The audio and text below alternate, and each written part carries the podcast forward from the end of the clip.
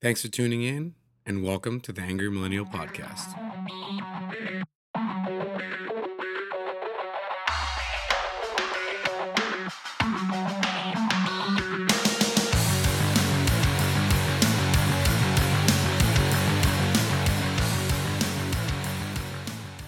Hey guys, Jose here. So uh, for this episode this week, um, I decided to kind of go after something that I've been meaning to do for a while.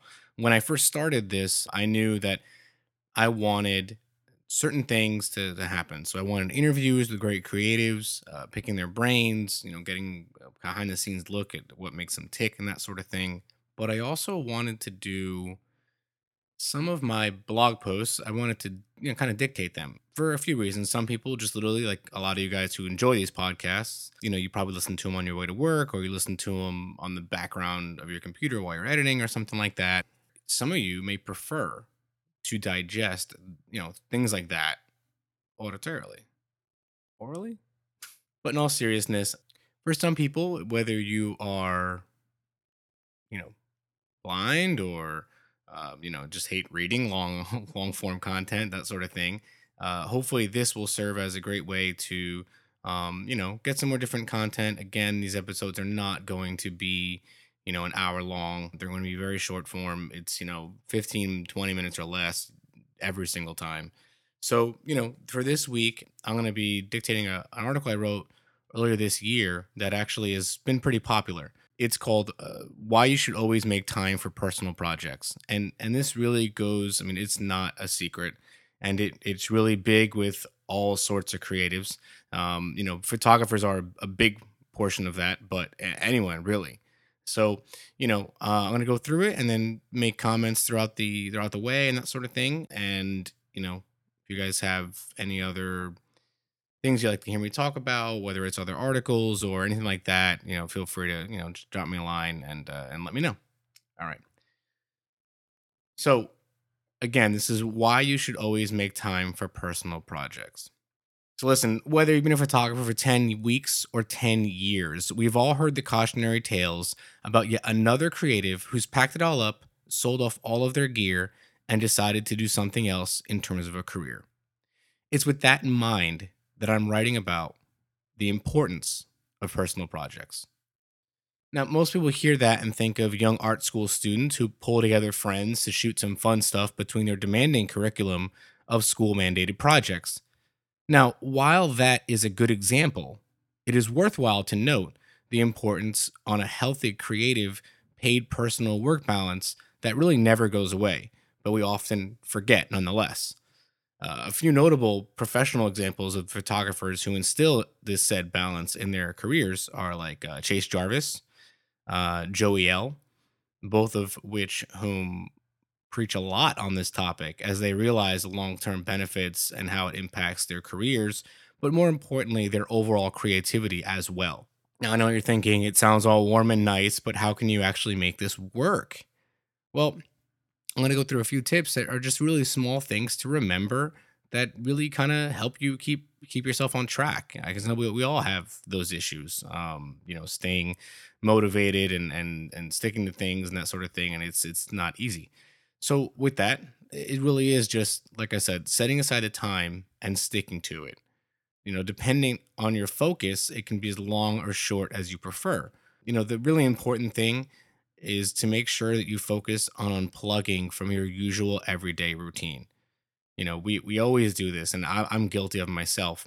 That when I set hard stop uh, stop times on certain things and hard start times on others, well, we can always seem to find a reason why. Oh, just you know, two more emails, or let me just finish this, or let me just do this one more thing, and then I'll get to that other thing.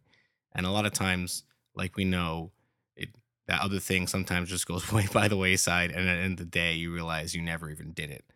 Um, so you know, it's it's the important thing is that you just literally have a stop time, and you say, okay, at this time for this hour, for this two hours, even for this week, whatever, that you're going to just unplug. Now, I don't mean you know unplug in the sense of you know completely, uh, you know, give up your phone and give up everything else, but at the same time unplug from your everyday routine. You know, if that means walking outside and you know doing uh walking around and shooting or whatever it may be it's you know it's different from what you you know your normal grind every day so another thing is finding the right amount of time that works for you.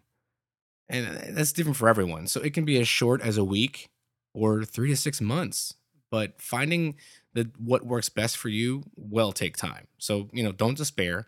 You know it, it's it's not easy you know? So wedding photographers they usually use their seasonal downtime to work on personal work and new ideas for their upcoming busy season. You know whether it's new shooting styles new ways to use new lenses it can be a whole bunch of things. So you know it's it's for everyone it's always going to be different.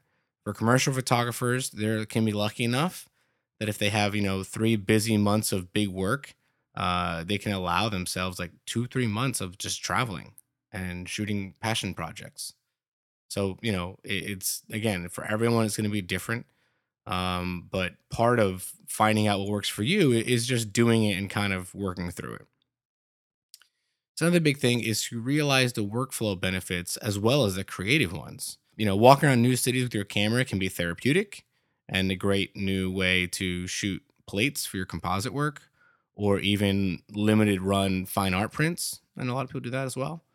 Um, and prospective clients sometimes will follow photographers' personal work closely because they want something outside of the box in terms of ideas for their creative needs and briefs. And, you know, I've seen a lot of times firsthand photographer friends of mine who, you know, had a certain style and would talk to a client and think that that was a good mesh. And upon, you know, kind of sitting with them and realizing, you know what, we actually don't want your signature style, but we really love your personal work uh, and what you do. And and sometimes they're sitting there going, whoa, whoa, whoa, that's like my my Tumblr or something. You know, when you spent, uh, we all spent a lot of time and sweat and energy and blood with like you know making our sites look great and being the the thing that we want everyone to hire us for um, but sometimes that's not the case so you know you have to kind of kind of roll with it and realize that and again what starts off as something small you know it, it, it may suddenly become a new direction for your career uh yeah i mean i've seen people who say hey look i used to shoot this i started this passion project it suddenly took off and now it's my new focus, you know? So another thing to think about too is you got to start small and slowly expand your comfort zone.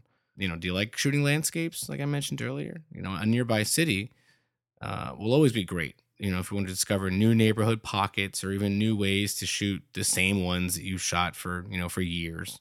You know, but whenever you're comfortable, you know, why not discover somewhere new? Whether it's by train, car, or even a plane. You know, uh, think think wanderlust. You know, you get the idea.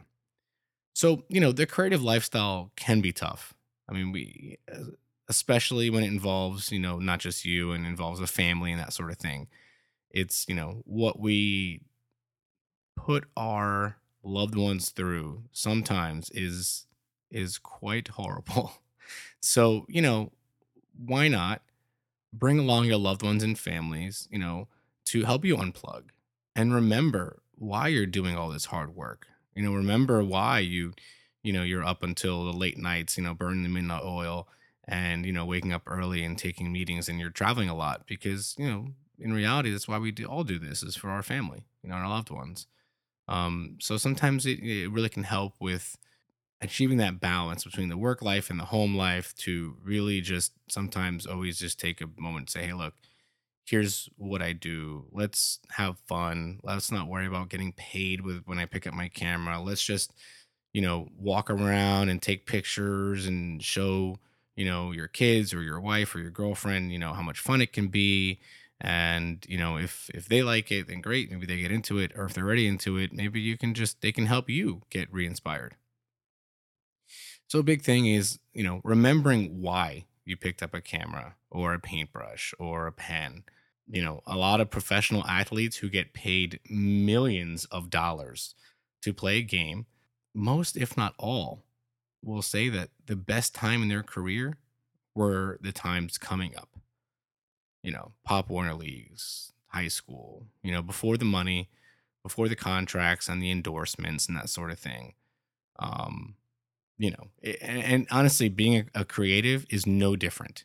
You know, picking up your camera for for no monetary gain, no creative brief, you know, can can remind you why you got into this field to begin with. And and that's important. You know, you you want that. You want to be reminded sometimes, hey, this is this is remember this was fun. you know, when you're sitting in front of the computer 12 hours a day for 2 weeks editing and retouching that sort of thing, it, it can be hard to remember that sometimes. Eh, Ask anybody. Do anything for a career and it will eventually become a job. And, you know, getting burnt out on a fun, creative outlet is actually inevitable. Um, so it's all in how you remedy, you know, the, the pain, if you will. Oftentimes, this roller coaster lifestyle, being a full time creative, we honestly only come to these lucid understandings after some time away from it, you know, entirely. Um, you know, whether we take a, a nine to five job to help bring in a steady paycheck or, you know, just unplug from the creative side and move to another spot, you know, behind the scenes. And and it's it's, it's tough. You know, I, being honest, that was me for a while. I've had a job that, you know, it, it was a freelancing job, but it was very much so my main priority. And and I wanted it because after at that time, some five, six years of, of shooting full time, I just kind of was burnt out and just wanted to do something different that was still kind of creative and was still flexible and I could work from home and I could travel and that kind of thing. But at the same time, it, like anything else, after a while, I, I started feeling the need to to be creative again. And you know, started shooting more again. Um, I actually started teaching at some local colleges, teaching people photography. Um, you know, and and it really helped. It really helped re-spark my my need to to be creative and to make things and create things again. It you know what, but it doesn't have to take such a stark departure to help bring about that understanding. And and instead you just have to remember the importance of ongoing personal work while you're in your creative career um, and how it can really help you in terms of keeping motivated, inspired, yourself refreshed, and that sort of thing, and not just chasing money and um, stressing yourself out and your family and your personal life. you need to have all that stuff. So, you know, guys, I hope you uh, you know, enjoyed uh, this Thursday recording episode. So these sort of things I can do on Thursdays when maybe you know Stevie can't come around or we don't have a topic necessarily to, to kind of uh, just kind of veg out or vent about and that sort of thing. I have a bunch of articles that I've always writing, and uh, hopefully it's a great way that you guys can you know ingest um, some of this content in a different way, and hopefully the way that you prefer. Listen, guys, thank you. I'll see you guys on Monday. All right, have a good weekend.